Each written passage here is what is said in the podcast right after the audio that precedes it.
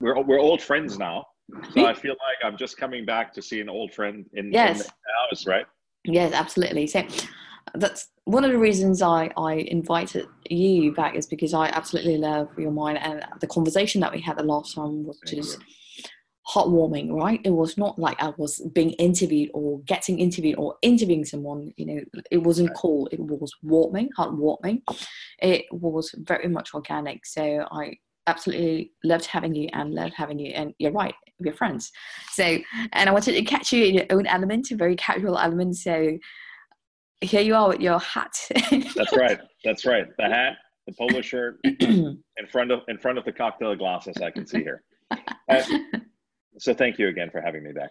You're welcome. You're welcome. So today we're going to be talking about influencing others with our heart, and I know Stefan, you've got, uh, you have done fantastic work uh, in in your area, but I want to just dig a little bit deeper into your mind and into your heart and how we can actually influence others with our heart, especially in a landscape where everyone is depressed, not even only at work but at home in our society, communities around the world.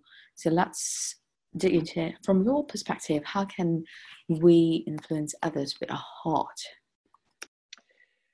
You know, I think it's it's it's a very simple thing, and we forget that uh, because it's very basic. But I think we are so consumed by by conformity and by the things which happen around us and the influence of social media. Because you know, I I, I was just having this conversation with somebody uh, a couple of days ago, and I said every time I open up Facebook and then I close it, I'm left with I'm not doing this enough, I'm not that enough, I'm not good enough, this enough, that. I mean, it, the list just doesn't stop. This not good enough, I think, is a big part of that and and for me personally i think i've lived all my life with uh, striving to be somebody that my father would be able to see me and that my father would be giving me acknowledgement. Um, and i think that's a big part of my personal journey which then also has translated into now to answer your question how can we do this? I think the moment we start thinking about what other people think about us and what other people may do we start chessing like the chess game. We start becoming uh, consciously or subconsciously manipulative. But if we're really focusing on ourselves and we focus on uh, the big word authenticity, and authenticity starts really, I think, with integrity. That's where I feel that uh, kind of that sets the basis, that sets the baseline for me to be able to have influence on other people, and not because it is manipulated or because it's intentional, but because it becomes inspirational from the example that I'm setting. And I think that's the important piece. Good influence in terms of leadership in particular needs to be motivational and inspirational. So it's almost like when you go to a buffet. Here's my buffet. This is what it's there. This is about as honest as it's out there. You get to take what you want. I'm not going to make you eat. And I think that's the distinction between management and and and being that micromanager sometimes and getting people to do things versus motivating and inspiring people to do things. And there's a very very distinct difference. And it goes back to servant leadership et cetera et cetera. And we can talk more about that. But to answer your question to kind of you know tie it up right here i think those two elements authenticity integrity are a huge part of that. You mentioned about integrity. Can you speak a little bit about integrity? Because i know that a lot of people especially leaders right uh, they focus on integrity and and it translates or they convert integrity into this is my title this is my position this is my status can can you explain that integrity is not equals to status with an ego it's interesting. I, I I'll share a very personal story because this is a heartfelt 15 minutes we're talking about. I for a long time um, very distinctly had uh, in the context of as a human being and who I was, kind of the, the the disconnect between personal and professional life. I had absolutely no integrity, and and frankly, I think it may be interesting for some people to hear here. Um, I it cost me um, a marriage, and uh, and it was really kind of the understanding that in in the context of integrity, it's about having a clear value system. It's about having clear values and boundaries, but it's also respecting other people's values and boundaries and being really in tune with that in the context of empathy. And I always make the distinction between empathy and compassion. And nobody has done it better. I think uh, probably about, I, I don't know how long ago, I want to say six months ago, maybe a year ago, Brene Brown came out with this animated version of the difference between compassion and empathy. And that's exactly what it is, right? When you go down into the cave and you sit there and you say, you know what, I felt as shit as you do, and I understand what you're going through, but now let's get you out of here. That's empathy versus the guy who is compassionate. I always make the difference between compassion is you being a spectator, you audience. When you're empathetic, you've been there or you're still there and you want to help the other person to bring them and lift them up. So going to your question of leadership, let's define leadership, right? We're so quick to call people leaders. What's a leader? Just because you're the title says CEO or because you're the president or the chairman of organization? Well, hopefully you got selected and voted and designated that title because you are a leader, but more often than not, it's not.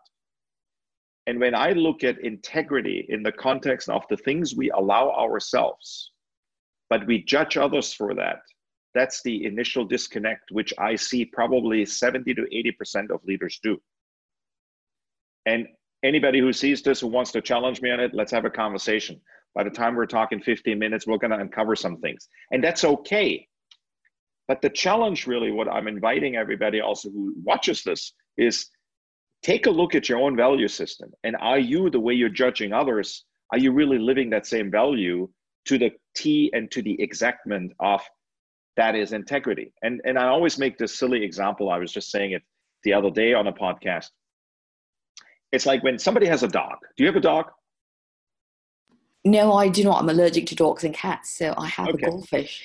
There you go. But it's it's uh, if you have a dog, and you probably have friends who have dogs, and and when the dog is being walked early in the morning when it's dark, or in a in a park where there's nobody looking, or in a in a side street where there's nobody looking or nobody's around, or you're like late night out at 10 o'clock with the dog, and the dog does his business.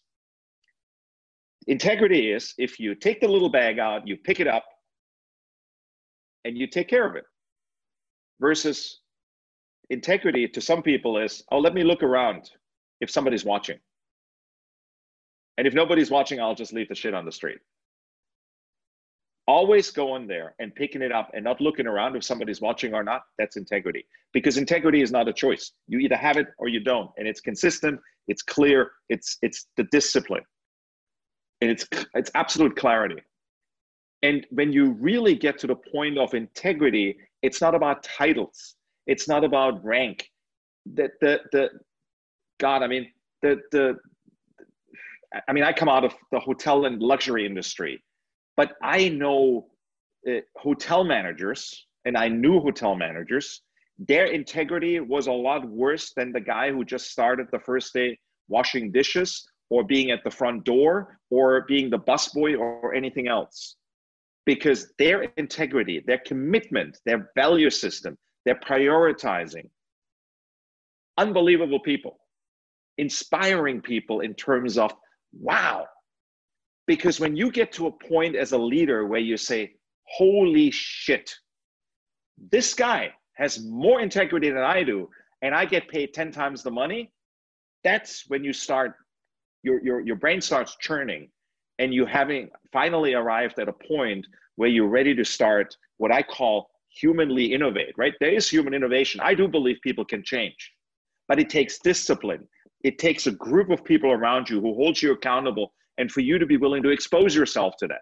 Let that be mentors, let that be friends, let that be advisors, let that be a coach, call it whatever it is, but that's what it's all about. Sorry, I just went like all over no, the place. I, lo- I love it. It you it just condensed everything and um, basically got right to the heart of it. You know, why we should be influencing others with our heart that that's just brilliantly brilliantly put.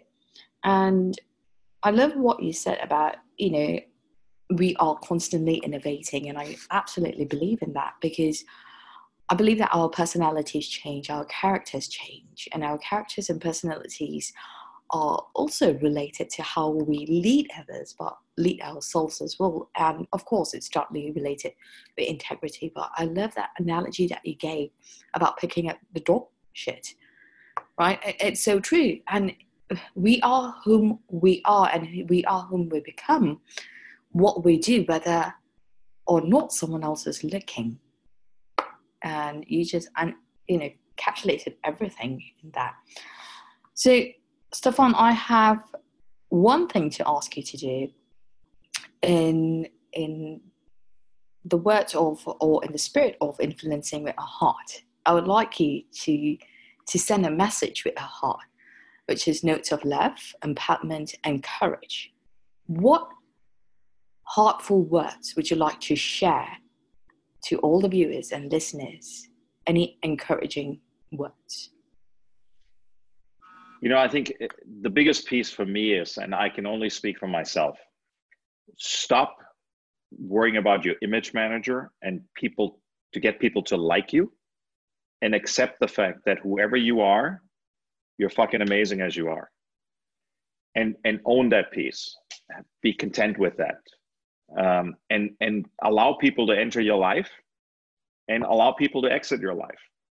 And also there, be content with that. And because I think when people see you and allow you to be who you are, and that's not about permission, but there's a comfort level, right? When you're around friends and you don't feel you have to be somebody, you can just be yourself.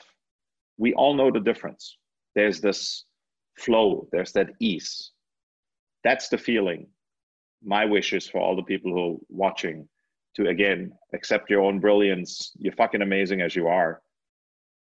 And just stop getting to like people, uh, getting people to like you and try to play that. Just be authentic, be real. And your tribe will find you, right? It's like this big word, what I like to use always.